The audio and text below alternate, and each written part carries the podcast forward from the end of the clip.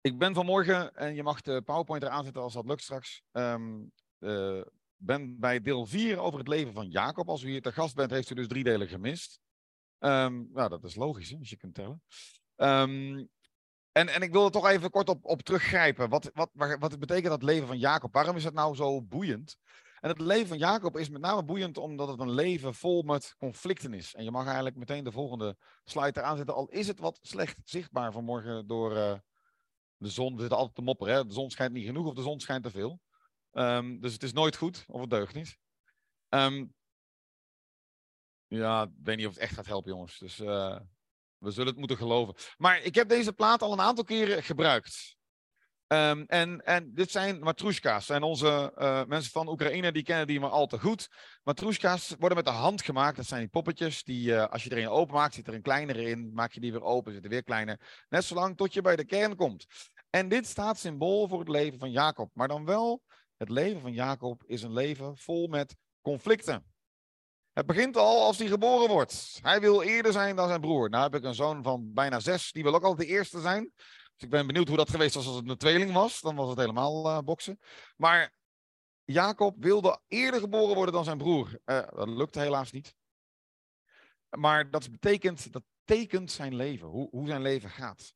En we hebben gekeken naar die eerste laag tot nu toe, naar het conflict tussen Jacob en Esau. Die conflicten zijn de vorige keer tot een hoogtepunt gekomen, waarbij hij niet alleen het eerste geboorterecht heeft afgenomen, dus de, de grootste deel van de erfenis, maar ook de zegen van zijn broer heeft ontnomen.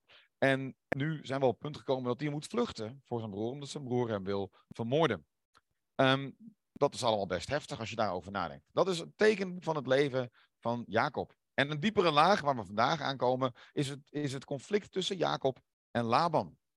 De, de diepste kern van deze uh, conflicten in het leven van Jacob gaat om het conflict tussen Jacob en God. Jacob en God duurt heel lang voordat Jacob denkt, nou ja, nu begrijp ik God een beetje. Of nu wil ik God wel voldoende vertrouwen. En, en dat is iets om ook in dit verhaal uh, te blijven herdenken. Als je een Bijbel bij je hebt, mag je Genesis hoofdstuk 29 opzoeken. Ik zet het ook op de PowerPoint, maar als je het in je eigen Bijbel leest, is dat altijd net ietsjes beter, makkelijker terugvinden en dat soort dingen. We lezen het in twee gedeeltes. We lezen vers 1 tot en met 15, of 14, tot en met 14 denk ik. En daarna zullen we uh, vanaf vers 15 verder lezen. Jacob vervolgde zijn reis naar het land waar de volken van het oosten wonen. Op een dag zag hij ergens in het open veld een put, waar drie kudde schapen omheen lagen. De dieren kregen altijd uit die put te drinken. Over de opening van de put lag een grote steen. Als alle kudden daar bij elkaar waren gedreven, werd de steen van de opening gerold en kreeg het vee te drinken. Daarna werd de steen weer op de put gelegd. Jacob vroeg de herders: Waar komen jullie vandaan, mannen? Uit Garan, antwoordden ze. Kennen jullie dan misschien Laban, de kleinzoon van Nagor? Jazeker, zeiden ze. Hoe maakt hij het? Goed, antwoordden ze. Kijk, daar komt zijn dochter Rachel juist aan, met de schapen. Maar het is nog volop dag, zei Jacob. Het is toch nog geen tijd om het vee bijeen te drijven. Jullie kunnen de dieren toch drinken geven en daarna weer laten grazen? Nee, zeiden ze. Dat kan niet. Pas als de kudde bijeen zijn gedreven, rollen we de steen van de put en geven we het vee te drinken. Terwijl hij nog met haar stond te praten, kwam Rachel eraan met de schapen van haar vader. Ze was herderin. Zodra Jacob Rachel zag, de dochter van zijn moeders broer Laban, met Labans vee, ging hij naar de put, rolde de steen van de opening en gaf de dieren van zijn oom te drinken. Daarna kuste hij Rachel, terwijl hij de tranen de vrije loop liet. Zodra hij Rachel had verteld dat hij familie van haar vader was, een zoon van Rebecca, rende ze naar haar vader en vertelde het hem. Nauwelijks had Naban het nieuws over Jacob, de zoon van zijn zus, gehoord, of hij snelde hem tegemoet, omhelsde hem, kuste hem hartelijk en nam hem mee naar zijn huis. Daar vertelde Jacob zijn hele geschiedenis aan Laban. Het is duidelijk, zei Laban, dat jij familie van me bent. Even tot hier. Wat hier aan het begin van het gedeelte staat, is eigenlijk opvallend. Als je bedenk wat hiervoor staat in hoofdstuk 28, dan staat dat verhaal van Jacob die die droom krijgt met die ladder, die engelen die van de hemel naar beneden en teruggaan. En dat God zegt in die droom, ik ben met jou. Dat is wat God zegt tegen hem. En dan is het heel logisch dat Jacob hier begint met zijn reis te vervolgen. En er staat in het Hebreeuws, staat hij lichtte zijn voeten op. En, en normaal gezien staat het alleen in context van je ogen oplichten. Hè? Dus, dus naar de bergen kijken of naar God kijken, waar je hulp vandaan moet krijgen. Maar hier staat het dat hij zijn voeten oplicht. Met andere woorden, hij gaat opgewekt op reis. Nou, dat kan ik me wel voorstellen. Als jij een droom krijgt waarin God zegt, ik ben bij je, ik zal je zegenen, enzovoort.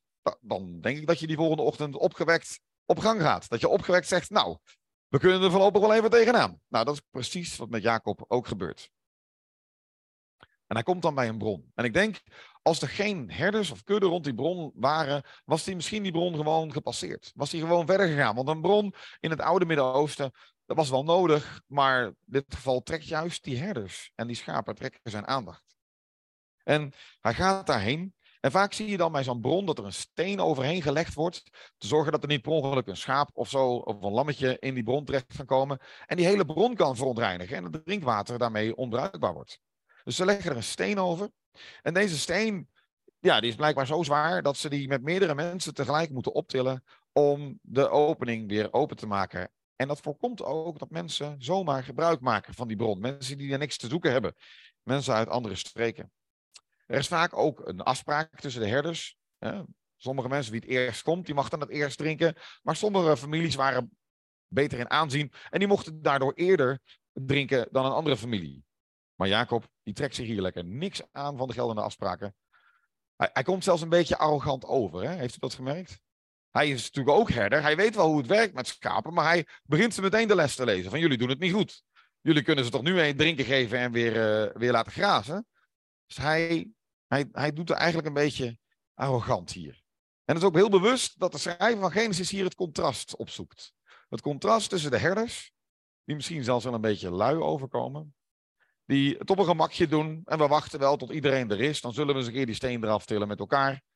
Ten opzichte van Jacob, die altijd ijverig is, die altijd een harde werker is, die altijd op zoek is naar dat wat God voor hem heeft. En hier zie je ook Jacob, als hij dan Rachel ziet komen, dan zal hij wel even zijn ridderlijkheid tonen. Zo doe je dat met vrouwen. Je helpt even een handje, je, je, je tilt de, de, de steen van de bron en je geeft de schapen te drinken. Dat is opvallend. Hier zit een hele grote vergelijking in tussen het eerdere geschiedenis. De opa van Jacob, Abraham, stuurt een knecht, Eliezer, naar dezezelfde plaats. En in deze plaats, daar bij die bron, ontmoet Eliezer Rebecca, de moeder van Jacob. En daar in die ontmoeting daar ontstaat iets. Ik ga straks het even naast elkaar zetten. En ik denk dat Laban met de gedachte nog, want Laban was daarbij, dat Laban met de gedachte aan Eliezer opspringt en naar Jacob toerengt. Want wat had Eliezer bij zich? Een karavaan met cadeaus. Een karavaan met rijkdom. De hele familie van Laban en zijn vader en, en, alle broers werden overladen met geschenken. Dus Laban die dacht, mooi, er komt er iemand van een rijke familie. Ik zal wel eens wat ontvangen hier. Maar helaas, Jacob komt met lege handen. En als Jacob dan het verhaal, als, andersom, als Laban dan het verhaal van Jacob hoort, zegt hij: Het is duidelijk dat je familie van me bent. En hij doet het als een bevestiging, omdat je in het oude Midden-Oosten ehm, als gast had je drie dagen recht op verblijf als, als vreemde. Maar als familie had je recht op langer verblijf. Dus als je familie was, dan moest je wel eventjes uitzien te komen.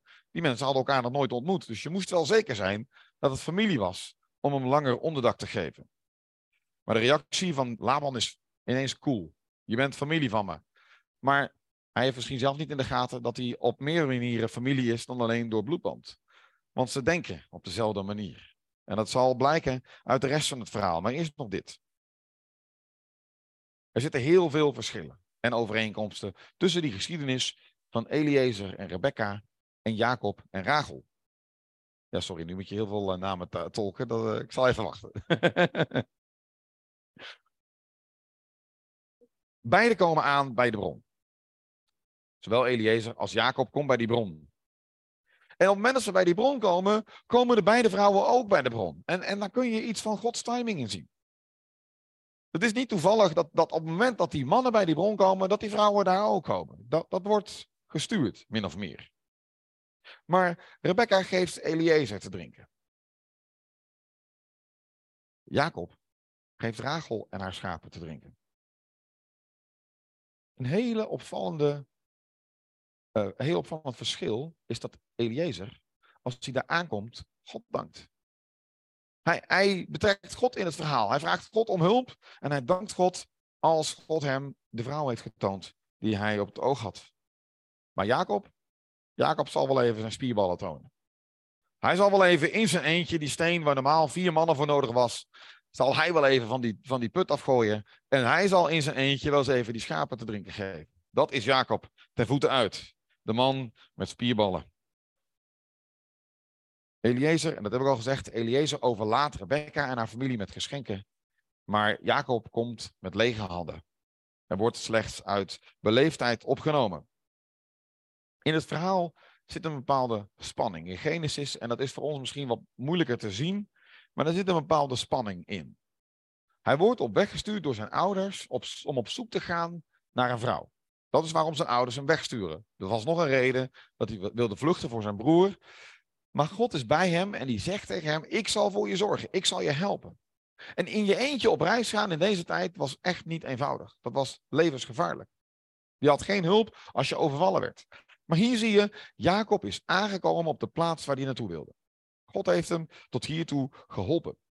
En de volgende vraag die je dan ook eigenlijk als lezer stelt is, zal het hem ook lukken om een vrouw te vinden? Kijk, wij weten hoe, tenminste de meesten zullen weten hoe het verhaal afloopt. Maar, maar als lezer, als je dit voor de eerste keer leest, is dat de spanning in het verhaal. God heeft hem geholpen om te komen op de plek waar hij moest zijn. Zal God dan ook helpen om een vrouw te vinden? En dan gaan we een stukje verder lezen vanaf vers 15. Eigenlijk is het de tweede helft van 14. Jacob was een volle maand bij Laban in huis. Toen deze tegen hem zei: Het is niet nodig dat je voor niets voor me werkt, alleen omdat je familie van me bent. Zeg me toch wat je loon moet zijn.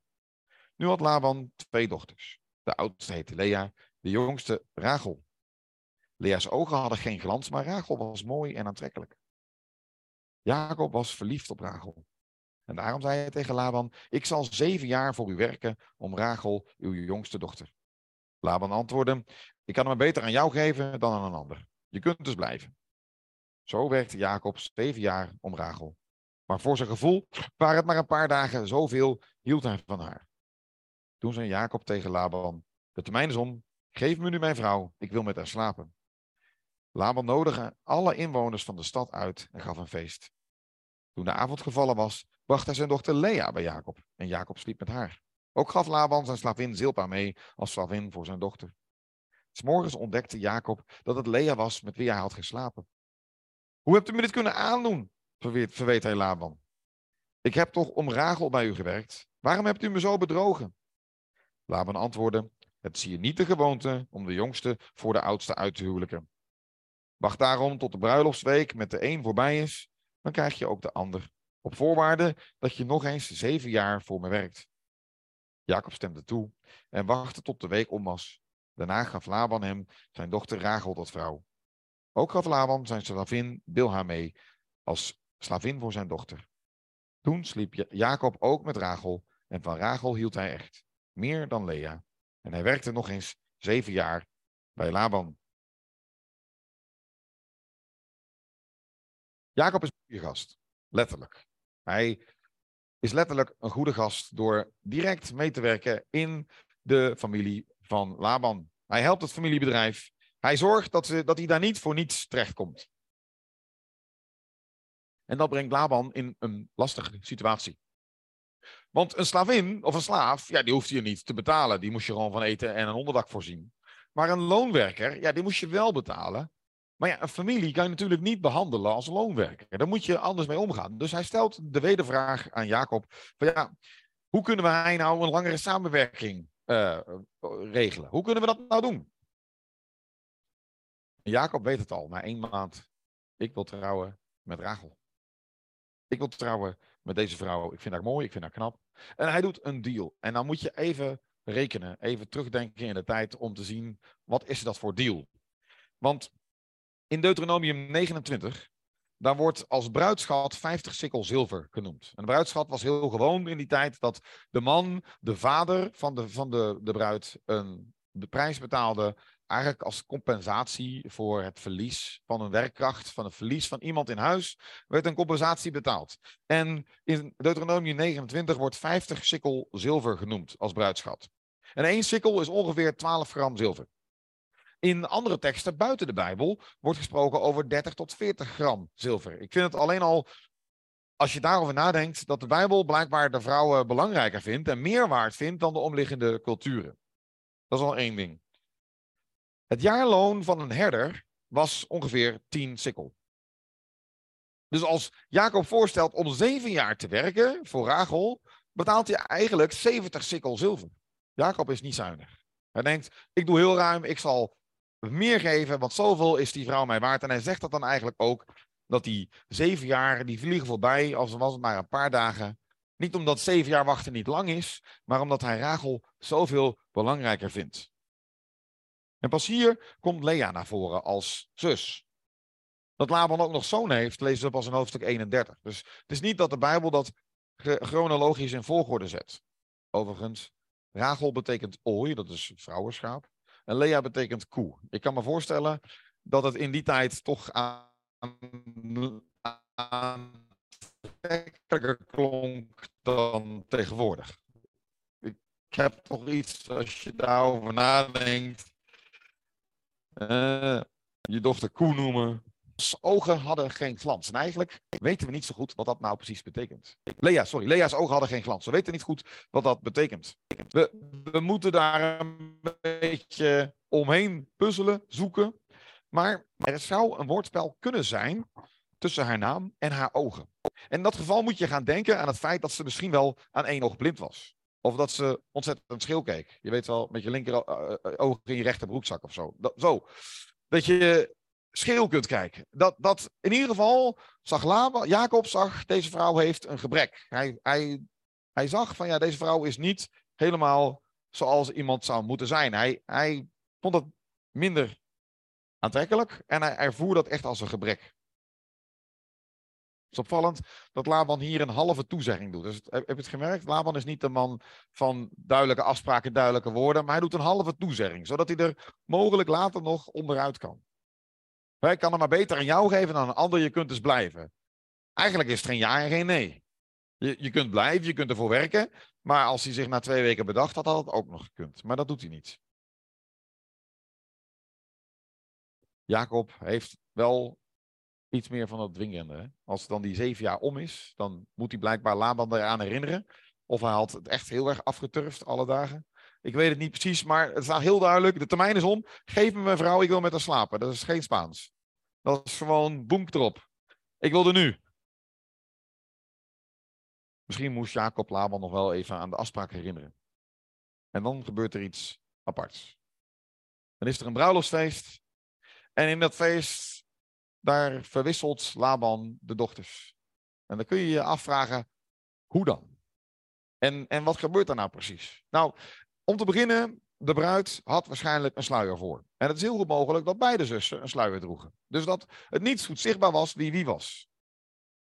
Daarnaast werden ze in een donker vertrek gebracht. Dus het was moeilijk zichtbaar wie nou wie was. En een bruiloft ging gepaard met flink wat alcohol. Dus Jacob zal niet al te nuchter geweest zijn. Daarom komt hij er pas de volgende ochtend achter dat het Lea is met wie, met wie hij het bed gedeeld heeft. In plaats van Rachel. En, en als je daarover nadenkt, dat is een schokkende ontdekking. Als je wakker wordt naast een vrouw waarvan je het niet verwacht, dat moet een enorme schok zijn geweest voor hem. En, en de tekst suggereert hier dat nu de bedrieger bedrogen is. Maar het is ook duidelijk dat Jacob dat zelf helemaal niet zo ziet. Hij voelt zich echt gepakt. Hij voelt zich tekort gedaan en terecht. Hij wordt hier bedrogen. Maar als we hier met de ogen van onze tijd naar kijken, dan denken we, wat gebeurt hier? Hoe dan? Je kunt je vragen stellen bij de rol van Lea. Had zij een keus? Werkt zij niet gewoon mee aan het bedrog? Je kunt daar vragen bij stellen. Of wordt ze gedwongen? Nou, ik denk, als je ons verplaatsen naar de tijd van toen, dat al helpt. Want het is heel lastig, en dat vinden we, tenminste ik vind het heel lastig, als je dit stuk leest. De Bijbel spreekt geen oordeel uit over deze situatie. De Bijbel zegt niet moreel, ergens een zinnetje van, uh, hè, Laban deed het helemaal fout en wat deed wat slecht was in de ogen van de Heer of zo. Zo'n zinnetje die je wel eens ergens vindt. Niets. Moreel wordt eigenlijk niets gesproken. Er wordt gewoon een verhaal verteld, de feiten en verder niks. En dat is lastig. Om te beginnen, in de tijd van Laban en Jacob was een gearrangeerd huwelijk heel gewoon. Dat, is, dat was de manier waarop je aan een vrouw kwam. Je ging met een vader om te zorgen dat je onderhandelde over de prijs van de vrouw. De vrouw die je wilde. Dus zoals wij nu iemand tegenkomen en daar verliefd op worden en daar uh, een relatie mee beginnen bouwen, dat is iets niet wat voorkomt in die tijd. En de vader was het hoofd van het gezin. En de vader die zorgde ervoor dat zijn wil ook gedaan werd. Zeker als dochter had je daar weinig tegen in te brengen. Je moest maar gewoon doen wat je vader zei. En ik kan me zo voorstellen als het, als het beeld van Laban wat hier geschetst wordt, je een beetje bijblijft dat Laban niet een man was waar je tegenin durft te gaan. Dat Laban een man was waarvan je maar zorgde dat je deed wat hij vroeg om problemen te voorkomen. Nu hebben we ook al gezien dat Lea niet knap was in tegenstelling tot haar zus. En misschien had Lea wel gedacht, ik kan maar beter met Jacob trouwen, die ken ik tenminste. daar, daar weet ik van hoe die is. En misschien was ze al lang blij dat ze een huwelijk had. Dat ze met iemand kon trouwen. Maar we weten eigenlijk niet zo goed wat haar gedachten ervan zijn. Wat we wel weten, is dat, we, uh, dat, dat Lea een slachtoffer is van het handelen van haar vader. En als we hier naar kijken met onze ogen, dan vinden we dit een van die moeilijke dingen waarop het zo moeilijk is dat vrouwen als een stuk handelswaar worden gebruikt. Een vader die zijn beide dochters maar als een beetje handelswaar gebruikt om maar een extra werkkracht te hebben of zo. Dat is iets waar je moeilijk bij kan. En dat is ook precies de bedoeling. Lea is echt het eerste slachtoffer van haar vader. Maar Jacob en Rachel worden beide ook bedrogen.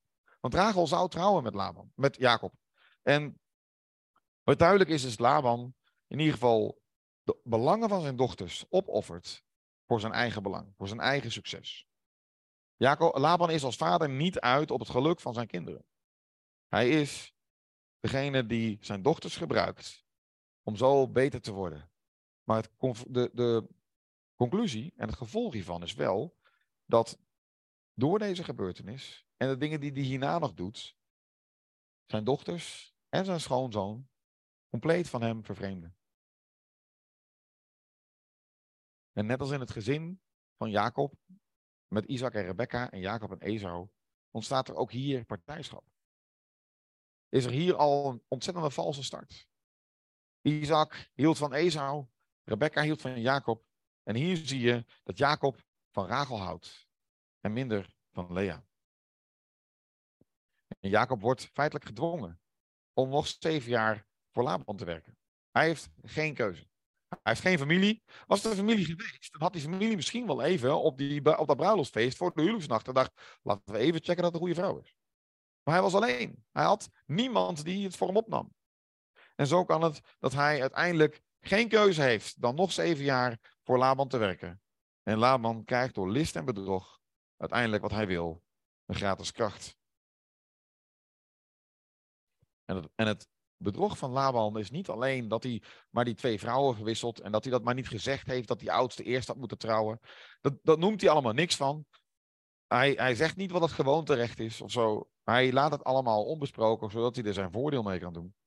Maar bedrog is dat Laban met voorbedachte raden Lea geeft, zodat Jacob nog eens zeven jaar bij hem moet werken en langer aan zich kan binden. En Jacob huwt Rachel feitelijk op afbetaling. Dat doen we met auto's misschien wel eens een keer, maar met vrouwen lijkt me dat toch niet de bedoeling. En dat is eigenlijk ook wat de Bijbel hier doorheen laat schetsen. Het is geen manier van omgaan met vrouwen. Maar Jacob heeft geen keus. Hij kan weggaan, maar dan verliest hij alles. Weglopen betekent dat hij zeven jaar voor niks gewerkt heeft en nog altijd niet de vrouw heeft die hij wil. En dan kom je op een moeilijke situatie. Een, een man die met twee vrouwen trouwt. Polygamie. Dat is iets waar we deze tijd van denken, zou ik maar niet doen. Zou er ook niet aan moeten denken, eerlijk gezegd, maar dat is dan weer wat anders. Maar de, dus, uh, polygamie wordt in de Bijbel trouwens wel min of meer toegestaan. Zo half wel, half niet. De Bijbel laat daar geen echt oordeel over. Zegt wel dat je in staat moet zijn om voor die andere vrouwen te zorgen en dat je niet de een voor mag trekken en de ander niet. Maar de wet van Mozes, die, die hierna komt, daar wordt wel heel duidelijk een huwelijk met twee zussen verboden. Een huwelijk wat door bedrog tot stand komt, is ook niet geldig. En eigenlijk moet je dan concluderen dat het huwelijk van Jacob met Rachel en Lea al vanaf het eerste moment besmeurd is, besmet is. Dat het een verboden relatie is volgens de wet die God zelf later geeft. En toch, toch kiest God ervoor om die relaties te gebruiken, om dit gezin te gebruiken, om zijn volk Israël mee te starten. Dat is wat God doet. God kijkt niet naar alles wat er misgaat, maar hij maakt hier iets moois van. En als we dit naar onszelf toe spiegelen, als we ons een klein beetje proberen te spiegelen aan deze situatie, dan kan het zijn dat je soms keuzes maakt in het leven die verre, verregaande gevolgen hebben. Dat je keuzes maakt in het leven die jaren later nog steeds pijn doen. Als je eraan terugdenkt dat je denkt, hoe heb ik ooit zo stom kunnen zijn? Of dat je bedrogen wordt door iemand anders. Dat iemand je bedriegt en je pijn doet, waar je jaren later nog steeds last van hebt. God gebruikt hier Jacob, zijn beide vrouwen en zijn slavinnen om het volk Israël uit te laten ontstaan. Ondanks alle gebrokenheid. Ondanks alle bedrog, ondanks alle pijn die ze hebben in het leven, hadden zij voor God niet afgedaan. En ik denk dat dat de spiegel is die we uit dit verhaal voor onszelf mogen voorhouden. Ondanks al jouw gebrokenheid. Ondanks al jouw pijn. Ondanks alles wat je hebt meegemaakt in jouw leven, heb jij niet afgedaan voor God. Je bent nog altijd geliefd. God kan en God wil jou nog steeds gebruiken. Dat is, denk ik, de belangrijkste les die we uit dit verhaal mogen leren. En misschien wel steeds keer op keer moeten halen uit het leven van Jacob. Er gaat zoveel mis. Er is zoveel gebrokenheid, er is zoveel pijn en ellende. En toch kiest God ervoor om dit gezin te gebruiken in zijn plan. En zo geldt het ook voor ons. In Hebreeën 2 staat het zo mooi. En misschien, ik heb hem niet op de beamer, ik zal hem wel even lezen. Hebreeën 2, vers 11.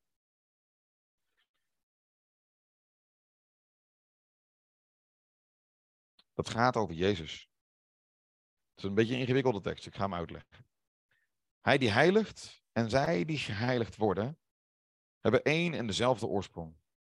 En daarom schaamt hij zich er niet voor hen, zijn broeders en zusters te noemen. Dat is wat Jezus zegt. Als je geheiligd bent in Jezus, het avondmaal hebben gevierd, en Paulus heeft een hele mooie inleiding gegeven over wat het betekent om in Hem te zijn. Als je samen gelooft dat Jezus voor jouw zonde gestorven is, dat, hij, dat je door Hem dan geheiligd bent, want dat is wat je gelooft, dan zegt de Bijbel dus dat Jezus zich er niet voor schaamt om jou zijn broer of zus te noemen. En dat is ondanks jouw gebrokenheid. Jezus kijkt niet naar jouw leven en zegt van ja, sorry, maar jij bent mijn broer niet meer. Of mijn zus niet meer. Weet je, ja, je hebt hier even, je hebt de afslag gemist in je leven. Je had die afslag moeten hebben. Sorry, nu ben je onbruikbaar. Nu zoek je het maar uit in je rest van je leven of zo. Je mag straks de hemel wel in, maar ik kan je niet meer gebruiken. Nee, dat is niet hoe Jezus denkt. Dat is niet hoe de Bijbel denkt. Jezus zegt hier gewoon hoe jouw leven er ook uitziet. Ik, jij bent door mij geheiligd. Je bent in mij geheiligd. En daarom schaam ik me er niet voor om jou mijn broer of mijn zus te noemen. Jij bent de broer of zus van Jezus. En ik vind dat zo fantastisch. Dat is zo bemoedigend. Dat is zo geweldig om dat te beseffen. Als je kijkt naar het leven en als je kijkt naar de dingen, als ik kijk naar mijn leven en de keuzes die ik gemaakt heb, die soms nogal dom waren. En, en soms mensen ook gewoon pijn gedaan hebben. Dan zegt Jezus niet, wie ben jij? Nee, die zegt, je bent mijn broer, joh. En dat is zo fantastisch. Als je kijkt naar je eigen leven en je denkt, mijn leven is kapot, gebroken. Dit was nog niks, dat verhaal van Jacob. Dat was nog niks, mijn leven is nog erger. Dan zegt Jezus nog steeds: Ik schaam mij er helemaal niet voor om jou, mijn broer of mijn zus te noemen. Uiteindelijk stierf Jezus voor onze schuld en onze schaamte. Die kunnen wij vrij voor God staan. En dat is denk ik het grootste wonder. Laten we bidden.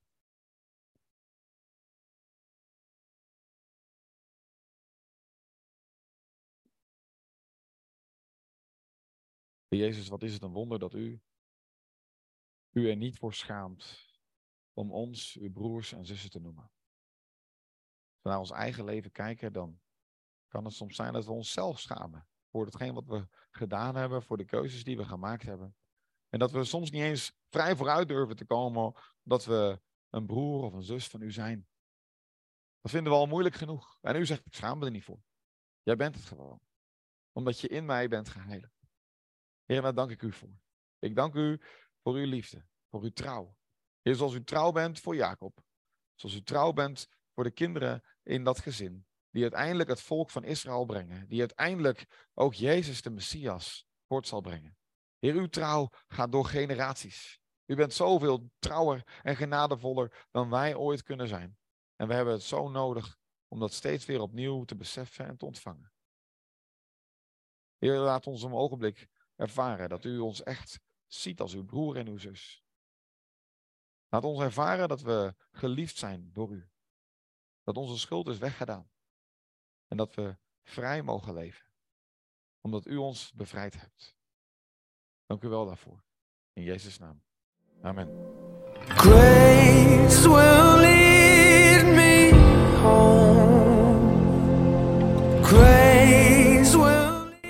Wil je naar aanleiding van deze preek napraten of heb je verdere vragen? Neem dan gerust contact op.